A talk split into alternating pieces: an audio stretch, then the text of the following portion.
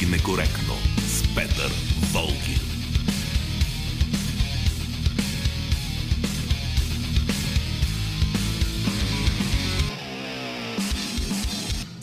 Здравейте! Вие слушате Политически некоректно. Георги Бангиев е звукорежисьор, Борислава Борисова е редактор на предаването, Ивелина Георгиева поддържа връзката с вас в социалните мрежи. Аз съм Петър Волгин.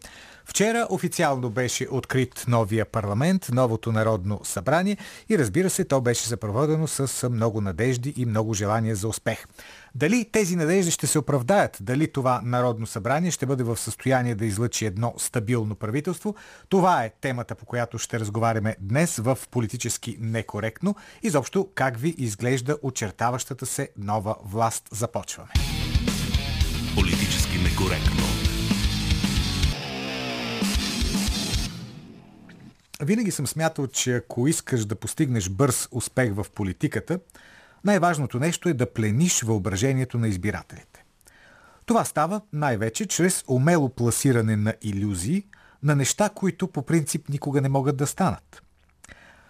Факирите на мигновения политически успех ни обещават нулева корупция, спиране на кражбите, назначаването само на почтени хора. Хубаво ли е всичко това? Ма разбира се, че е хубаво. То даже е прекрасно. Само дето никога не се случва. Защото и вечният живот е нещо чудесно, нали? Обаче не съществува. Дори и в най-добре уредените държави има корупция, има кражби, има и непочтени хора на високи позиции. Така че да обещаваш тоталното им изкореняване е в най-добрия случай наивно, а в по-лошия граничи с измамата. При откриването на новия парламент вчера лидера на най-голямата партия направи точно това. Господин Петков изсипа поредица от кухи фрази, заля публиката с излишно такова клиширано антикорупционно говорено. И широко усмихнат зачака одобрението на лековерната аудитория, което не закъсня. Хората обичат да бъдат лъгани, а когато ги лъжиш с усмивка, ти вярват още повече. Политически некоректно. Разбира се, за да имат успех продавачите на илюзии, много важно условие е да изглеждат добре, т.е. да имат добър търговски вид. В това отношение продължаваме промяната са перфектни. Пълно е в тази партия, поне като гледаме парламента, като това, което видяхме вчера, да там е пълно с едни симпатични, вечно усмихнати младежи и с девойки, които възторжено пърхат с мигли. Как да не им се довериш? Толкова са мили. Пък и днешното общество, далеч не само българското, разбира се, изобщо световното, отдавна е в плен на преклонението пред младостта, на радостта от всяка ювенилна проява. Префразирайки големия рекламист Жак Сегела, мога да кажа, че младостта пере най-добре. Младостта продава най-добре. Както автомобили и прахосмокачки, така и политически партии. Тук само ще напомня, че знаменития Чарлз Понци също е бил млад, когато е създал финансовата пирамида, в която са изгорели спестяванията на безброй лековерни вложители. Политически некоректно. Очарованието на ювенилния стартъп, наречен Продължаваме промяната, е толкова силно, че малко хора си задават въпроса: а каква точно политика ще водят тези хора, когато дойдат на власт? Ако се отърсим, поне за момент, от наивния възторг, един такъв много наивен възторг, ще забележим следното. Биографиите и изказванията на тези толкова симпатични млади политици говорят категорично за едно. Те ще продължат да тикат страната в либералния мейнстрим, в матрицата на еднопосочния глобализъм, пазарния фундаментализъм и хипертрофирания индивидуализъм.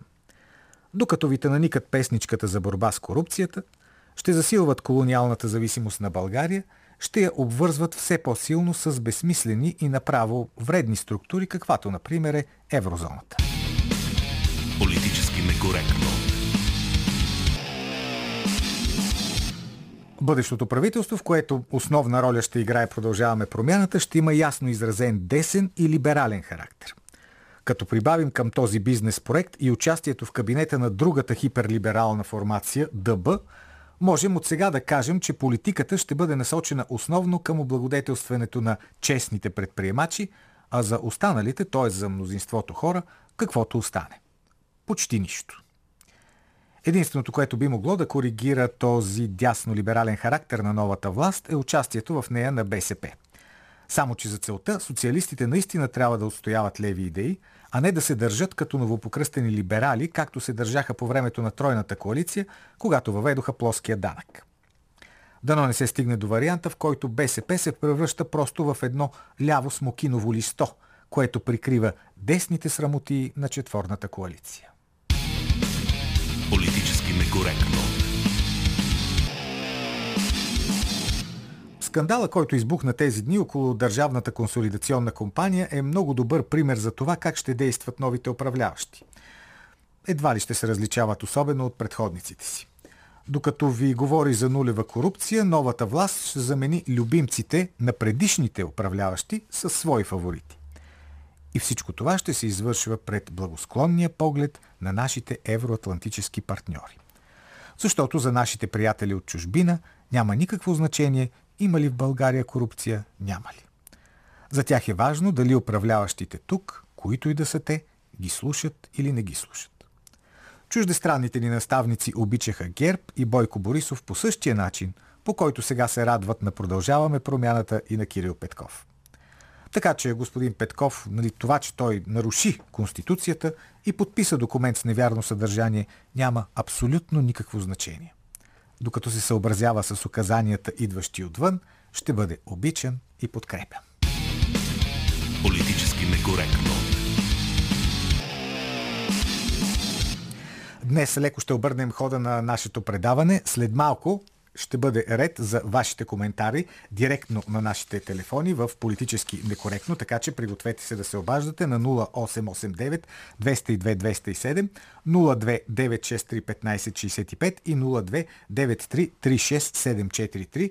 Разбира се, може да пишете и в социалните мрежи, може да ни пишете в Фейсбук, може да ни пишете и в Скайп, където сме Политически некоректно, така че очакваме ви с вашето мнение за това дали новият парламент ще успее да излъчи силно, стабилно управление. Политически некоректно. Ще успее ли този парламент да излъчи стабилно правителство? За това разговаряме днес. Добър ден! Ало? Заповядайте. Добър ден, господин Волгин. Слушам ви. Пътувам с автомобила и чух вашия коментар преди малко, преди да пуснете тази песен. Искам да ви кажа, изцяло ви подкрепям. И просто съм удивен, че има наистина журналисти, и вие сте един от тях, а може би единствени или много малко, които казаха една истина преди малко в ефир.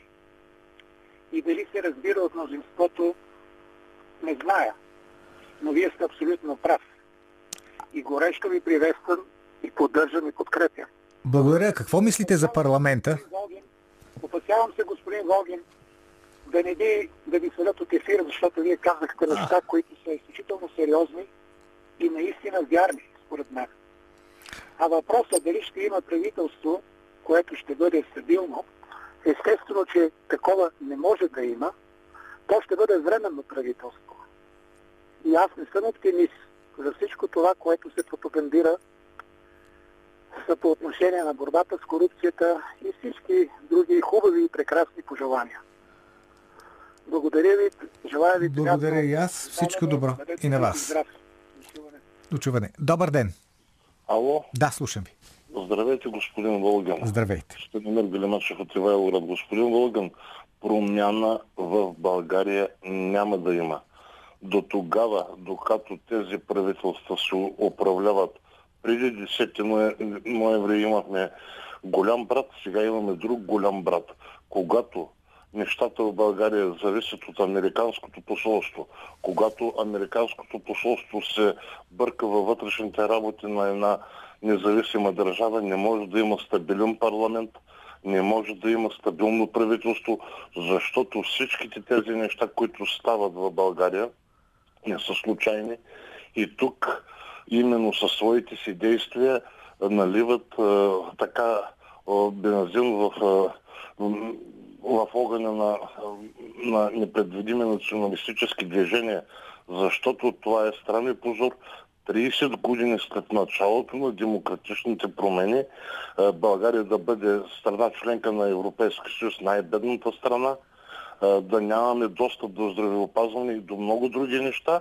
И в момента ще са добре една шепа хора, които са свързани с определени фондации, като Америка за България, Отворено общество на Джордж Сорос, но не и обикновения български народ. Само да ви кажа, че това, което вие казвате, ако действително е така, аз не мога да кажа, всичко в България се решава от Американското посолство. Каква по-голяма гаранция за стабилност от това? Посолството казва първо, второ, трето, четвърто, нашите изпълняват и ето ви е стабилността. Господин Волгин, има неща, които ние сами трябва да си ги решим, а не хора отвън. Винаги, когато са се бъркали чужди държави, България никога не е тръгвала по хубав път, а колкото до новия парламент, вижте какво ще ви кажа. Българина трябва да спре да вярва на новите месии. Спомняме се как един господин от Мадрид щеше да ни оправи за 800 дни. Ето сега гледаме втора серия на подобен цирк. Дано да не бъда лош пророк. Всичко добро. Благодаря ви и аз. Добър ден. Ало. Чуваме ли се? Заповядайте. Добър ден, уважаеми господин Волгин. Слушам. Политическите лидери на Продължете промяната допуснаха една голяма политическа грешка преди съставянето на правителството. Да. Те не поканиха онази политическа сила, която беше острието на протестите, която организираше и ръководеше протестите. Това е политическа сила, ръководена от Майя Манолова, изправи се БГ мутри вън. Еми не успяха да влязат в парламент. Те не успяха да влязат, защото Майя Манолова остави това да бъде движение, а не го направи на партия. И хората, които бяха недоволни, отиваха на приливи и отливи към движението и след това във връзка със своите идеологически пристрасти отиваха към съответните си политически партии. И тя затова не можа да влезе в парламента. А тя като юрист, като дългогодишен депутат, като заместник-председател на Народното събрание и като омбудсман най-вече, има прекрасната възможност да бъде един успешен министър на труда и социалната политика. Ами те може да я поканят. Защо да не я поканят? И министър на правосъдието, но те не проведоха разговори. Може би текат в момента. Знаете, че те важните разговори не стават пред камерата. Те на други места стават. Може пък сега да я видим като министър на, както вие казахте, на правосъдието или на труда. Защо не? И още нещо искам да кажа.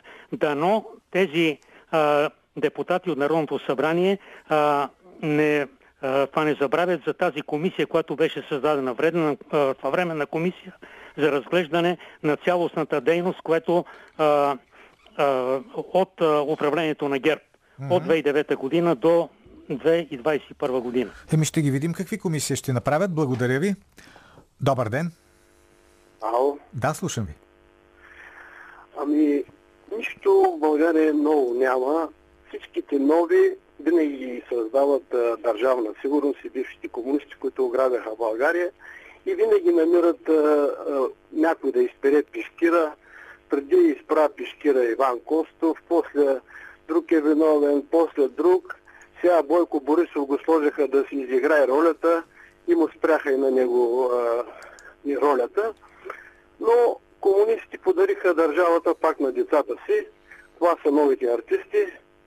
И българина пак ще си бъде винаги лишен. Сега малко ще го залъжат, малко добро ще направят, да може да забрави миналите престъпления на комунистите и пак някой ще е виновен, пак ще някой ще бере пешкира и просто в тази държава отвратително да се живее. Толкова ли нищо не виждате? Лъжи. Хубаво. Нищо хубаво ли не виждате?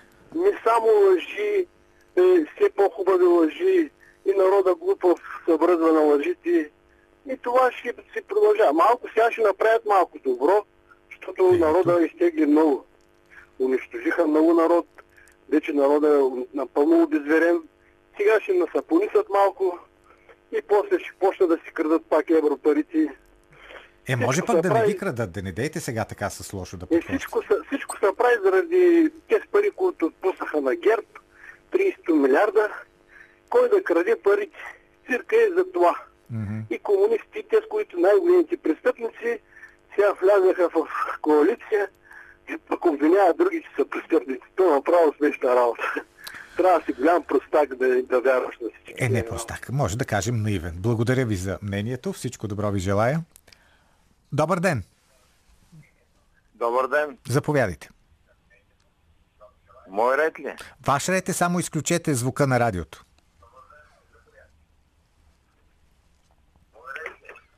Да, искам да кажа няколко думи като канадски гражданин.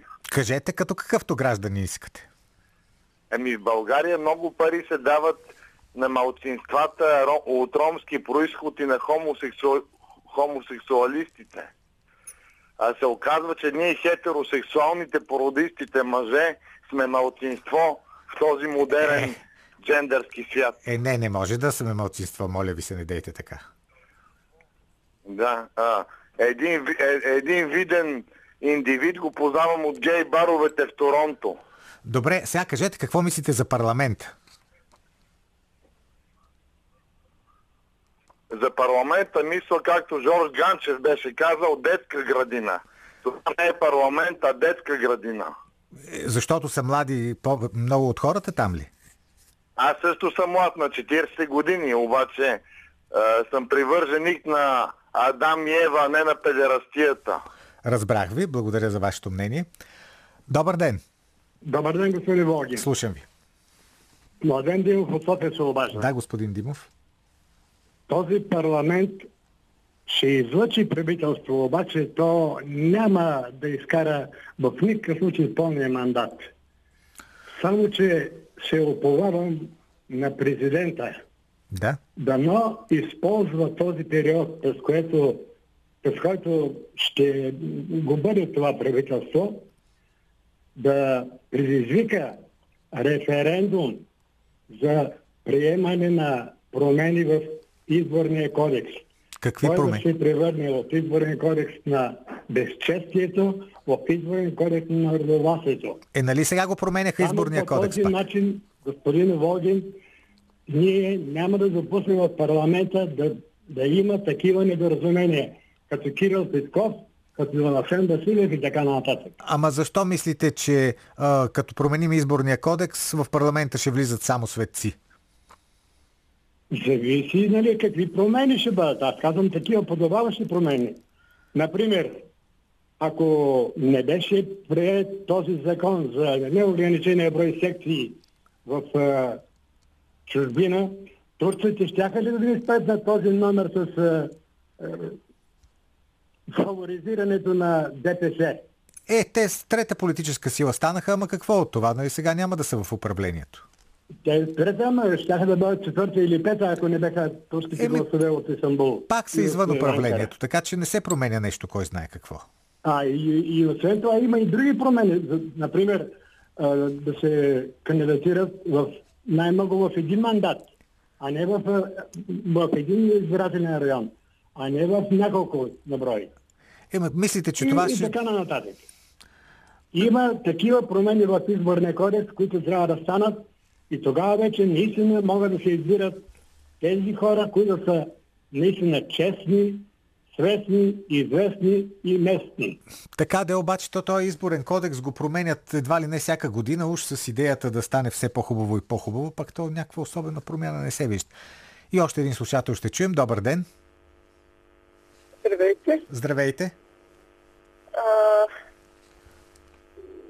Да. Господин Волгин, аз бих искала да кажа, че съм съгласна с вашето мнение, но по въпроса, за да не отнемаме от времето на останалите слушатели на предаването, по въпроса за парламента, моето лично мнение е, че не е уточнена коя промяна се продължава и какъв процент от населението би засегнала тя, след като 2/3 или 3/4 от населението, което очаква, не знае защо очаква, на готово все пак промяна, дори не си направи труда да отиде да гласува с квадратчето не подкрепям никого. За мен това е лична обида. От не гласувалите. Разбира се. Просто хората явно не виждат за кого да гласуват. Или не им е интересно. Значи ще отидат и ще натиснат квадратче. Не гласувам, не подкрепям никого. А да не отидат да гласуват, това за мен е непростимо. Благодаря ви. Нямам надежда за този парламент. Благодаря ви. Благодаря ви и аз за вашето мнение. Политически некоректно. Сега излизаме от нашата политическа реалност и се насочваме към Франция. Защо към Франция? Защото до година там има президентски избори, изключително важни президентски избори. Знаете, Франция е президентска държава и затова е много важно каква ще бъде фигурата на президента. През тази седмица един много интересен човек заяви, че смята да се кандидатира за президент. Това е Ерик Земур, изключително популярен във Франция писател, журналист, публицист, интелектуалец, изключително популярен най-вече със своята политическа некоректност. И през тази седмица той представи своята кандидатура с една действително много силна реч. Какво означава това за Франция, а защо не и за целия свят, ако той вземе, че стане президент? Слушаме Владислав Апостолов. Културни войни.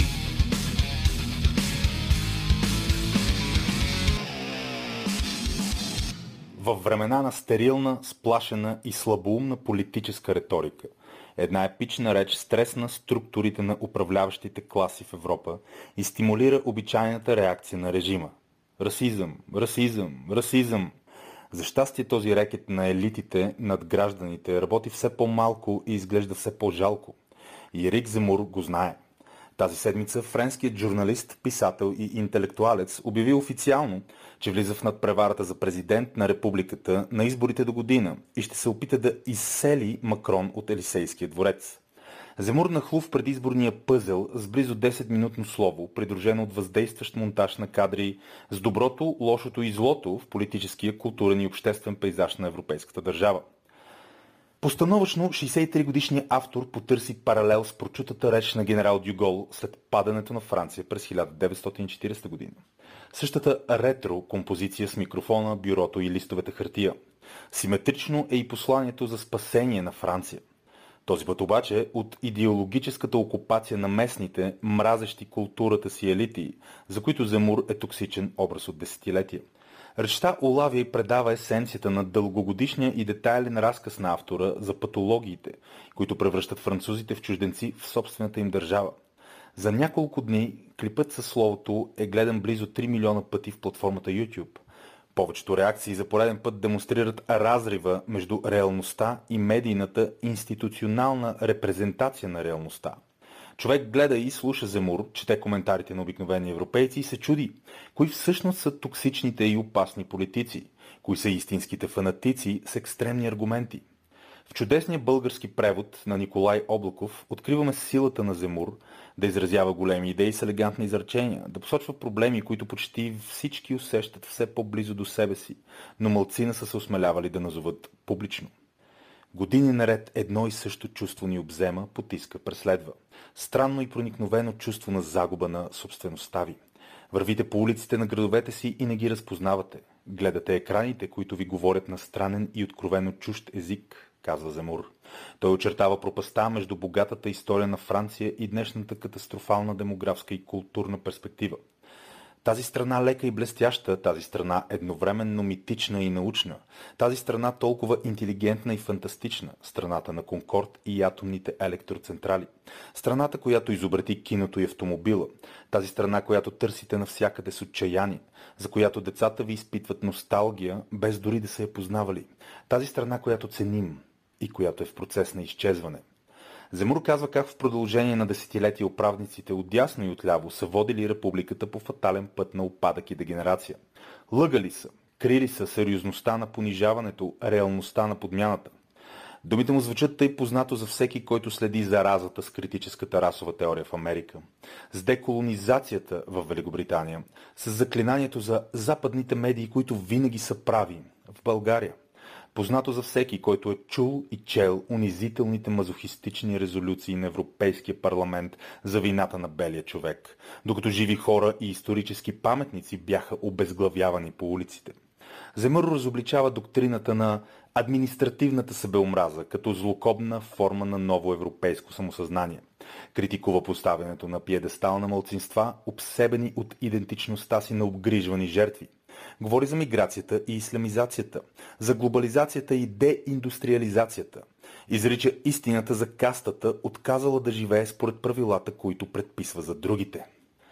Разбира се, гледаха ви отвисоко. могъщите, елитите, себеправедните, журналистите, политиците, учените, социолозите, синдикалистите, религиозните власти ви казаха, че всичко е лъжа, че всичко е наред, че всичко е грешно.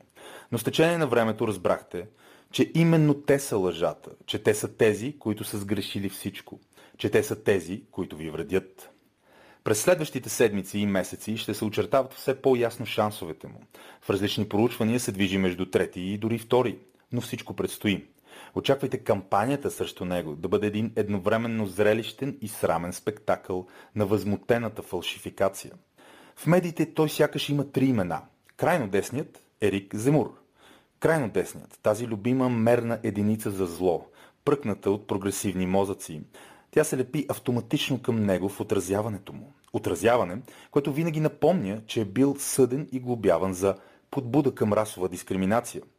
Или казано на нормален език, за изричане на някои истини. Земур е човек с недостатъци, като всеки друг. Издигането в култ на политически играчи и актьори, на фигури с заявка за власт, никога не е формула за успех и за хроничност и за хармонично съществуване. Ала не е и хипербола да се признае, че той е сред малкото интелектуално подготвени, впечатляващо еродирани, познати и безстрашни разобличители на официалната лъжа. На голямата конспиративна теория, че посочените патологии и проблеми са конспиративната теория. Машината е добре смазана в занаята на подвеждащата риторика, на езиковата манипулация, но двигателят се задъхва от нуждата за постоянна ескалация, а майстори на словото като Земур помагат за допълнително увреждане на реколтата на пропагандата. Слово на омразата наистина. Омраза към легион от лъжи и лъжци, все по-прозрачни и все по-паникьосани. Владислав Апостолов. Политически некоректно. Гост в Политически некоректно днес е господин Румен Петков, председател на АБВ. Добре дошли. Здравейте на вас и на нашата аудитория. Всъщност, нека да припомним на слушателите, че партията АБВ е коалиционен партньор на БСП. Имате и депутат сега избран в Народното събрание. Така че по всичко изглежда, че партия АБВ ще участва в управлението. Така ли? Нека да финализираме първо разговорите с потенциалните останали партньори, защото има много важни неща за доизясняване.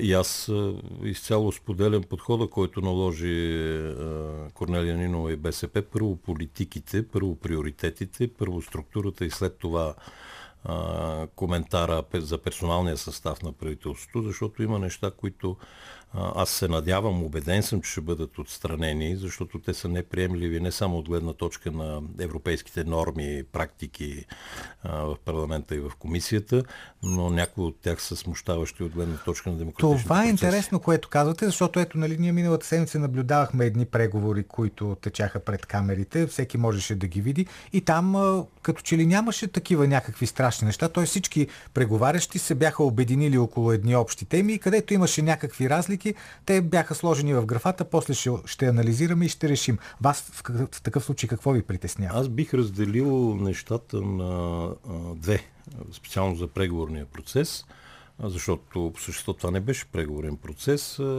Аз даже приветствам идеята да се говори пред обществото. Това сигурно е добра идея. Тя не решава управленски, стратегически и структурни проблеми, защото тези, които следили разговорите, видяха, че всъщност участниците не говориха на себе си като на партньори, а говориха на публиката. След това имаше втори кръг преговори, който беше много страни от камерите и от обществото. Където вече се говорят на себе си, предполагам. Където, да, искрено се надявам да не кажа, че съм убеден, че говориха помежду си. И разбира се, този трети кръг преговори, който се прокрадна нейде за нощните такива оперативни съвещания. Но искам веднага да кажа две неща. От гледна точка на демократичните процеси, много е важно бъдещето на правоохраната, сигурността на гражданите и тяхното имущество и правораздаването. Защото това, което се очерта като перспектива предприемника на Капакомпи, може да срине атмосферата генерално. Защо?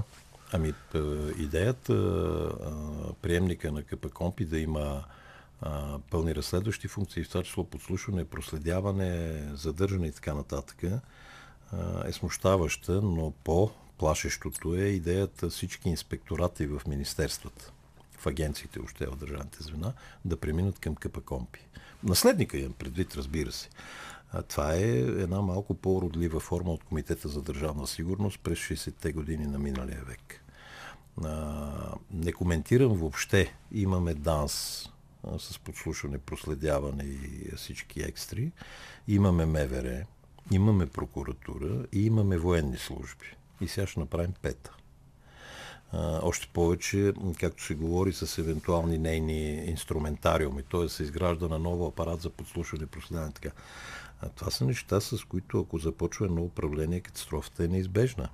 Ние си спомням обществената реакция, когато стана ясно, че първото правителство на ГЕРБ, Гостин Цистанов като вътрешен министър, ползваше по 15-16 хиляди подслушвания и проследявания годишно. Ние в момента имаме проблем. Аз изредих тези, които сега могат да подслушват. Ние нямаме единен регистър на подслушванията. Това означава, че Петър Волгин може да бъде подслушан от 2-3 звена.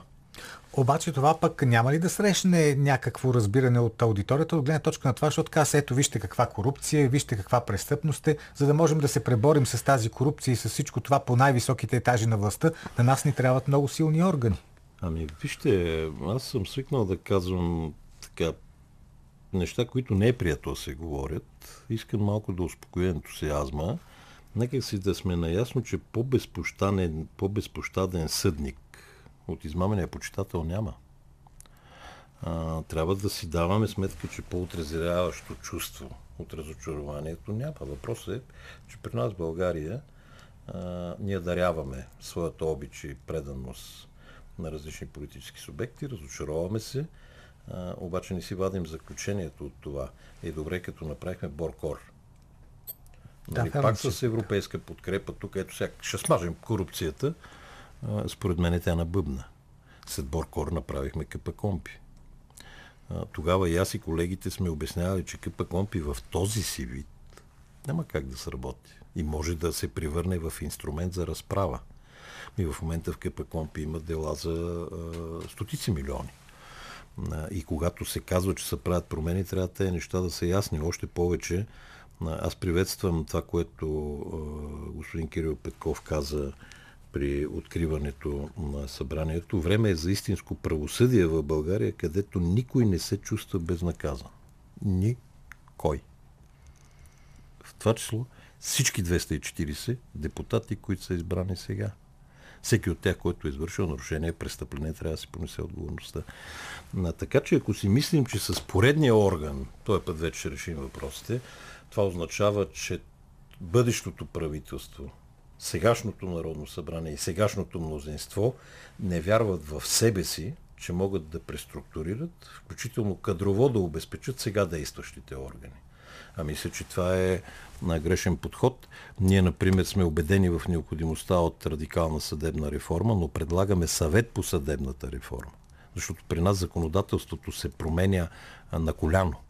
Ние имаме повече от 70-80 промени в наказателно-процесуалния кодекс. Аз смея да твърда, че нямаме досъдебно производство, което е започнало и завършило при една нормативна уредба. Тоест, нека да сложим малко ред и организация и след това да търсим така помпозните заявки за, видите ли, живота почва днес. И приветствайки, разбира се, това, което господин Кирил Петков каза, искам да изразя едно смущение. Той започна с време да вложи смисъл в думите народен представител. Да. Ами,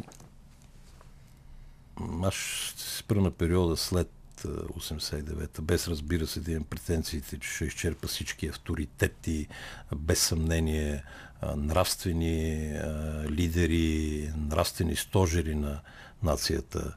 Академик Светлин Русев, Валери Петров, Георги Константинов, да ни е жив и здрав, Вили Цанков, професор Любо Корнезов, Джеки Вагенщайн, да ни е жив и здрав, Радой Ралин.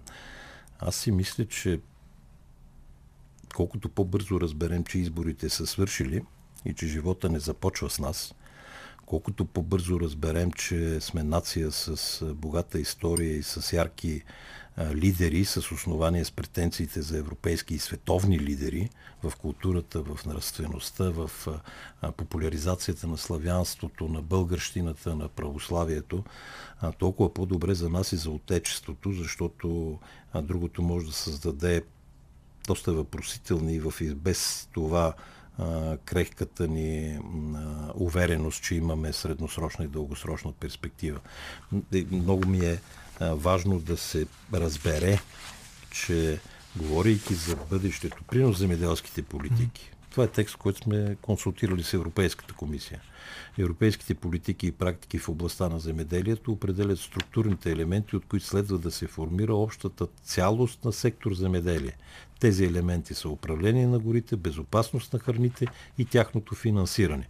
Както в страните членки, така и в органите на европейските институции, Главна дирекция земеделие, Съвета на Европейския съюз, Работна група земеделие, Европейския парламент, Парламентарната група по земеделие. Тези елементи са неразделна и единна част от общата политика на Европейския съюз по земеделие. Ние сега се наслушахме тези дни. Ние част ли сме от семейството, или решаваме по конюнктурни съображения къде да бъде, примерно, Агенцията по горите, къде да бъде Фонд земеделие, къде да бъде Агенцията по храните. Аз съм бил член на правителството, което за решение за създаване на Агенцията по храните, безопасност на храните, и знам много добре аргументите, които тогава беха представени на агенцията да бъде в Министерството на земеделието. Всъщност искам да ви върна точно към този период, господин Петков, по времето, когато бяхте министър на вътрешните работи в Тройната коалиция. Наистина, в началото тази коалиция изглеждаше много невъзможна. Да припомним, БСП и НДСВ, основните опоненти политически в онзи период, влязаха в коалиция, плюс ДПС, обаче както изглеждаше невъзможна, така тази коалиция изкара 4 години. От гледна точка на този опит, какво можете да посъветвате бъдещата коалиция? Аз бях министър в правителството на Република България, не в Тройната коалиция. Така де, но част от Тройната коалиция. Аз си спомням, да. Аз си спомням тогава, сигурно се бях пошегувал неуместно като аргумент, защо трябва да привлечем и НДСВ. Казах, че мога да си представя цар премиер, но цар в опозиция не мога да си го представя. Активен диалог. И диалог пред очите на обществото. Тогава имаше регулярни съвети на коалицията, които се провеждаха в резиденция Лозенец, които се провеждаха в държавни институции. Може би съм от старата генерация, но аз не си представям политическите решения да се взимат по така, както и да е. Приветствам диалога, но той трябва да бъде активен фактор в нашето ежедневие, а не да започнем един диалог пред публиката, да се скрием от публиката и след това да замерим публиката с крайния продукт. Не бива по този начин лъжим хора, защото когато, примерно, вие си помняте, преди 2 месеца всички твърдяха, че няма да има квоти. Напротив, че ще се гледа първо професионалните качества, експертизата. Днеска за всички е ясно, че ще има квоти. Аз още тогава казах, няма как да мине без квоти. Това е европейска и световна практика. Да, всяка партия трябва да си има своите представители. Защо трябваше да лъжим обществото тогава? В същото време се казва, ето, ние всяко едно назначение, включително и министър-председателя, включително и на министъра на финансите, ще бъде направено след задълбочени обсъждания. Това, за което вие говорите. Диалог непрекъснат между основните участници. Диалога, значи, ние ще предоставим на парламентарната фракция Хикс. Това и това ведомство. Те ще решат с другите 3 партии или кой ще бъде техният представител във ведомството, или те ще го излъчат. Когато искаме да има този взаимен контрол, ако министъра е от парламентарна фракция едно, той ще има заместник от друга парламентарна фракция или той ще отива с екипа. В Тройната коалиция как беше? В Тройната коалиция в всички министерства никъде не е имало министър и заместник от една партия. И това е инструмент за контрол. Разбира се, може да бъде взето и другото решение. Контрола се остави в Народното събрание, да има ясна позиция, че министър, ако е от едната фракция, председателя на парламентарната комисия ще бъде от другата фракция. Но това са детайлите. Важното е днес утре да се стигне до тези политики, които няма да ни поставят под условие като държава с осъзната европейска принадлежност и перспектива, с смущаващи конструкции, които няма да бъдат разбрани от нашите европейски партньори и с решения, които да създават повече въпроси, отколкото да дават отговори. Специално на темата конструкция на едно правителство, структура на един кабинет и разбира се на агенциите, бих искал да завърша с това, че тази структура, която ще бъде утвърдена от Народното събрание, трябва да завършва с един анонс, че тя е първоначална стъпка. Според мен ние се нуждаем от няколко анализа. Анализ на законодателството, анализ на поднормативната уредба, анализ на структурата. Те анализи обещаха, че ще правят, затова аз не се съмнявам. Но мислите ли, че сега аз съм почти 99% сигурен, че ще има правителство, че това правителство ще се формира, около определени принципи ще се разберат и за постовете. Да, и за постовете включително ще се разберат. Обаче колко време ще изкара една такава власт?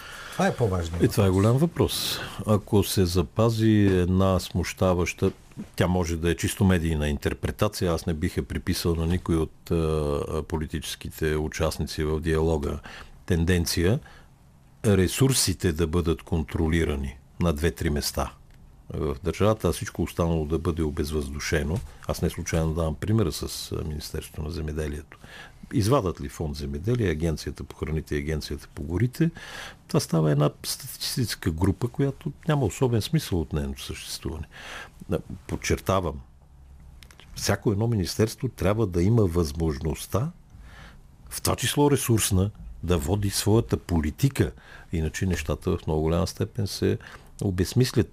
И ако диалога е с решимост за утре, ако в диалога няма първопричина, ако стане с нашата партия утре, ако в диалога обществения интерес и държавния интерес е водещия, в това число някои от формациите да претърпят щети, аз мисля, че страховете, че до година март април ще си говорим за избори, могат да бъдат безпредметни. Но ако продължава да се създава впечатлението, че живота почва днес, аз лично държа да управлявам това. Според мен кризата е неизбежна. Вие сега сте председател на партията АБВ, но на времето и дълги години, когато бяхте и в Тройната коалиция, бяхте представител на БСП, затова не може да не ви е интересно това, което се случва в БСП. Лидерския проблем на БСП. Как ще бъде разрешен той? Корнелия Нинова си подаде оставка, разбира се, сега след последния изборен резултат. Но как мислите, дали тя ще продължи да управлява БСП или ще има промени там? Според мен е неприлично да се вглеждаме в проблемите на която и да е от партиите. Не говоря за БСП, не говоря за Да, България, Демократична България, ГЕРБ. Там просто е най-силно наболял въпрос, за това обръщаме внимание. От другата страна също има две оставки. Но мисля, че не е прилично, още повече след като 15-та година са ме изключили от БСП. Аз не съм напускал БСП. Да, вие сте изключен. Така. Държа да го уточня, защото като че ли битува едно неверно разсъждение на темата и внушавана представа. БСП трябва да си реши въпроса и трябва да го реши с вътрешен разговор с всички участници. БСП не може да бъде на половината БСП, пък другата половина ще я бутаме в кишето. БСП трябва да има съзнанието за отговорността, която носи към левицата първо и чрез левицата към българското общество и държава. А тя в момента е все по-голяма, защото мисля, няма съмнение, че в предния парламент единствената адекватна парламентарна група беше на БСП за България. Сега готовността за диалог и за намиране на решение се прави точно от групата на БСП за България. Така че решаването на въпроса вътре в БСП е голямо предизвикателство и голям въпрос на България. Той не е само на левицата. Разбира се. Казвам го не заради друго, а защото пък следва да видим, че този публичен дебат на моменти минаваш в крещендо, на моменти излизаш от рамките на доброто възпитание. Казвам го съзнанието на човек, който не винаги е участвал в дебати и разговори с най-добро възпитание, Сигурно имам своя негативен принос в някои случаи, но това пък показва и една демократична атмосфера, защото аз не си представям, че някой ГЕРБ ще излезе да води такъв тип разсъждения. Или във Възраждане, или в други политически формации, това няма значение. Но нека БСП да реши въпросите си сама. Опитите от външно вмешателство не са хигиенични. Аз си мисля, че успоредно с този въпрос има един голям въпрос за бъдещето на левицата. И то бъдещето на левица, която да е структурирана, на която да има, разбира се, своята патриотична основа, която да има своето европейско бъдеще. А другото ни обрича на едно изкривяване на лявото пространство и спекулиране с него, което би довело до много тежки увреждания. АБВ не се ли създаде, господин Петков, точно с желанието да бъде по-добрата БСП, едва ли не да измести БСП като номер едно в ляво и вие да станете? Добрата БСП, ние сме казали много ясно, че различията между нас бяха в средствата и методите, които трябва да гарантират енергийната сигурност и бъдеще на страната, че ние сме готови да бъдем гарант за това България да води една политика на свиване до минимум на напрежението в Черноморския басейн и на Балканите, че ние сме готови и сме го доказали, в това число и с хората, които сме учредили АБВ, че на Балканите, Турция, Гърция, Македония, Сърбия, Румъния може да се води един активен диалог и България да има лидиращи позиции в него, че ние можем да гарантираме историята си в преговорния процес с Македония, тогава сега Република Северна Македония. За съжаление, по една или друга причина, или ние не бяхме разбрани от хората, или говорителите не бяхме достатъчно убедителни, но фактът е този, който е днес и няма смисъл да се връщаме много назад. Аз мисля, че левицата трябва да търси своето бъдеще. Аз съм привърженик на, да го кажем, обновлението. Но аз не го разделям по възрастови групи. Защото, например, професор Любомир Халачев е един изключителен човек с невероятни познания в културата. Антон Коджабашев е един изключителен спортист с невероятни познания и разбирания в спорта. Казвам тези хора, за да е ясно, че да си на 30 години е великолепно, но да си на 70 години не е повод да бъдеш укоряван. Разбира се. Само накрая трябва да направя едно уточнение, понеже един наш колега ни пише, това е Кин Стоянов, който е сина на Радой Ралин, а той иска да ви поправи и пише: Радой Ралин отклони всички покани да стане народен представител след 1989 година. Извинявам се, с Кин се познаваме лично. Грешката е в мене. Тук могат да се добавят и Кирил Маричков и много имена. Много извинявам се на Кини, на близките на бай Радой. Но нека да не забравяме каква сила имаме и чрез тези хора, които вече не са между нас, но и чрез тези хора, които днес са с нас, защото ако всеки от нас счита, че живота почва с него, рискуваме да ударим много тежко живота на държавата. Има такова нещо. Благодаря ви много за този разговор. Румен Петков, председател на АБВ. Политически некоректно. Сега отново напускаме българските политически реалии и отиваме в историята. Как отиваме в историята?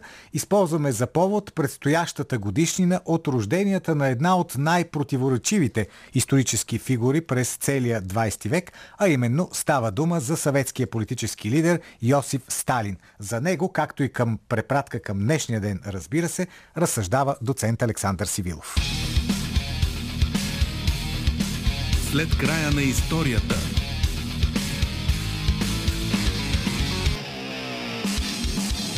На 6 декември 1878 година в малкото грузинско селце Гори е роден Йосиф Висарионович Джугашвили.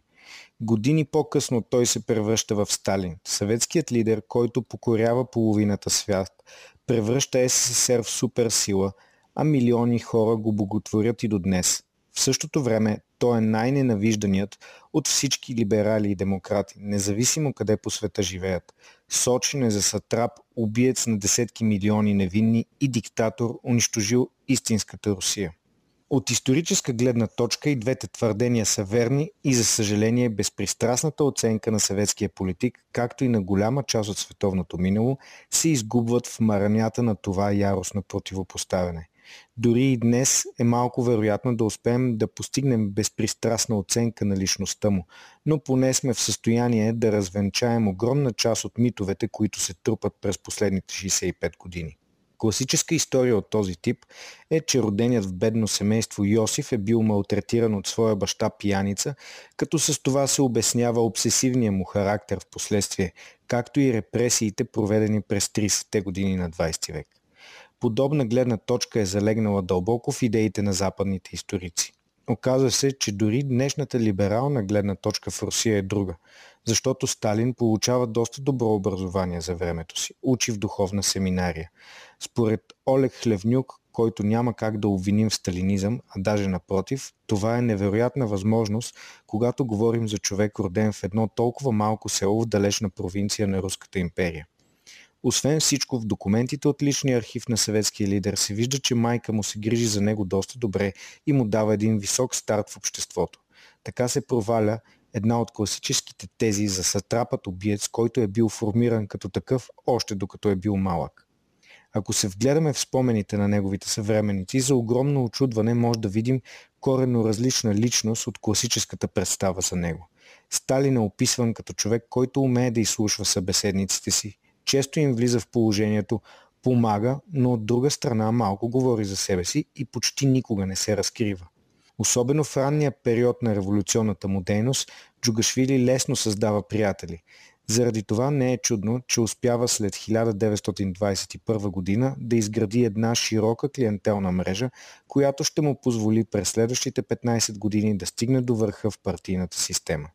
Днес в някои от гимназиалните учебници у нас може дори да се срещнат твърдения, че Ленин е посочил Лев Троцки за свой наследник, а Сталин в един полукриминален триумвират с други двама болшевишки дейци, Лев Каменев и Григорий Зиновиев, отхвърля мнението на вожда на революцията и налага своя режим още през 1927 година. Това, което обягва на обществото, е, че създаването на сталинската диктатура е един много продължителен процес, а в СССР дълго време съществува изключително силна опозиция. Сблъсъкът засяга всички сфери на обществото – култура, икономика и външна политика. Реалното унищожаване на опозицията започва едва след убийството на Сергей Киров през 1934 година и завършва с последните акорди на голямата чистка през 1939-1940 година.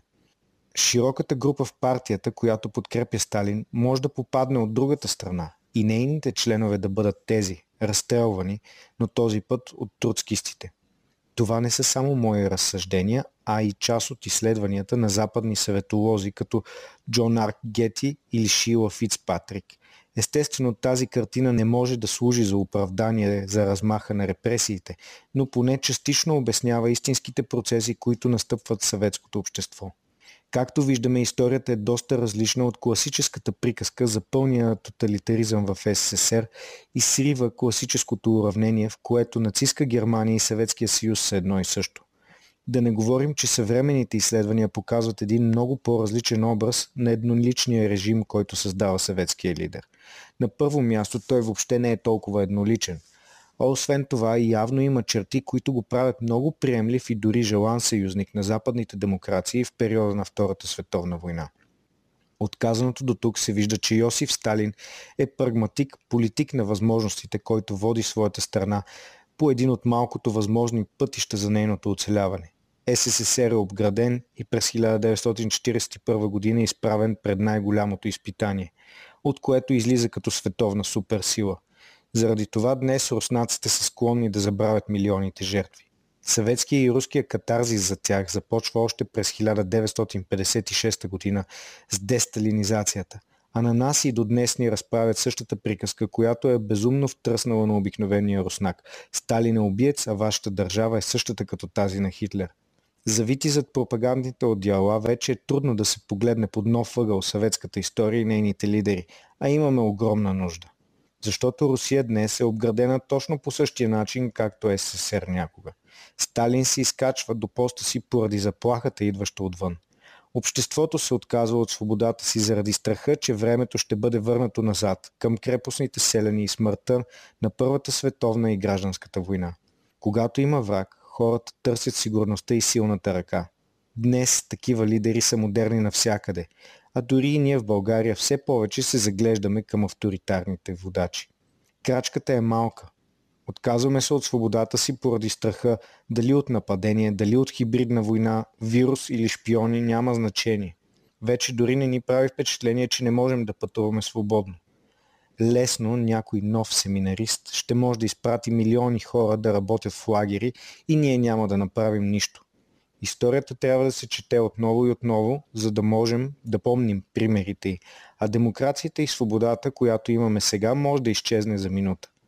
Няма да си виновни нито Сталин или Путин, нито Лукашенко, Си Цзинпин, Доналд Тръмп, Джо Байден или който и да е, а ние, ако не избягаме от клишетата и пропагандния новоговор на днешния ден и не започнем да се борим за правата си.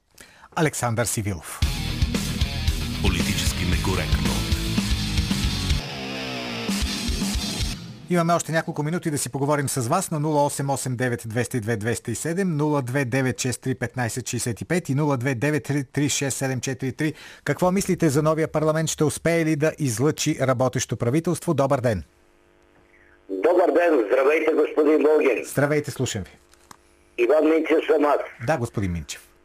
Почваме с моя коментар. Да. Свърши лошото, господин Волгин. Ужасното предстои. Промяната иде. Неизбежно ще се извърши с мерисани трупове политически и хора морално по-комунистически разложени. Господин Волгин, има една приказка. Ние сме горе-долу на Борислав и може да си поговориме така на добро ниво. Да. Има една приказка. Кажи ми с кого дружиш, за да ти кажа какъв си. Много правилна приказка, абсолютно я одобрявам. Същото важи, кажи ми какви си ти враговете, за да ти кажа какъв си. Също е важно да знаем и това. Добър ден! Добър ден! Заповядайте! Да, слушам ви. Честита света Варвара на всички. Честит празник. Великият Шандьор Петьов има едно много хубаво стихче. Две неща ми трябват на земята. Те са любовта и свободата. Жертвал бих живота за любов. Любовта да дам, за свободата съм готов.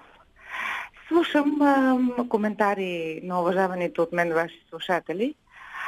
В края на краищата, дами и господа, демократичното живеене не е да делегираме живота си безкрайно и безвъзвратно на която и да е политическа партия. Uh-huh. Ние сме тези, които ще раздаваме шамарите, когато общественият договор между нас и малцинството бъде нарушен. На нас, братите мюсюлмани от български происход, не са ни врагове, нито са ни проблем. Не, разбира се. Когато така се отправят упреци, че виждате ли, ама те отишли било с машини, било без машини, много спорен въпрос. Те са същите права, но майче имат малко по-големи отговорности. Всички ние, български избиратели, знаем, че когато нашата избирателна активност е много малка, тяхната пропорционалност увеличава, излизайте и гласовите, бе. Правилно. И когато тези същите не ви харесват, камъните и лопатите, изривате ги и следващия път. И гласувате за нещо друго. Благодаря ви за мнението. А сега по скайп ни търси господин Раджеп Каптал. Здравейте! Здравейте, господин Волгин. В Далечна Ирландия се обаждам. Здравейте в Далечна Ирландия. Не знам дали ще има правителство. Правителство сигурно ще има, но мисля, че нищо по-добро няма да донесе за българския народ. И искам да ви благодаря за прекрасната музика и не знам как фобите се чувстват сега в този часови... не знам и аз. Сигурно зле се чувстват. Поздравявам ги. Благодаря много. Благодаря ви на вас, че се обадихте. Всичко най-добро в Ирландия. Добър ден! Добър ден! Заповядайте. Так. Вижте, смятам, че и да има правителство и да съществува парламент, това е нещо временно. Като всяко едно нещо. Не виждам пълен хоризонт, за да издържи. Mm-hmm. И най-смущаващото при мене, тези дни слушах речта на Путин пред Вал Радайския клуб там. Да. И той заявява, че е консерватор и даде определение на понятието консерватор. Mm-hmm. Чрез определението на революция какво е. Казва, всичките революции до ден днешен не са донесли нищо добро на човечеството. А това някакси, как да кажа, просто променя света, просто променя. Между другото, като допълнение, сега не знам дали в унисон с това, което казвате, или като противоречие, аз пък ще цитирам една мисъл на също така доста известния руски аналитик и философ Александър Дугин, който пък казва, да, че е съвсем възможна консервативна революция. Тоест, консерватизма според него не е само запазване на старото, той може да бъде насочен и към бъдещето.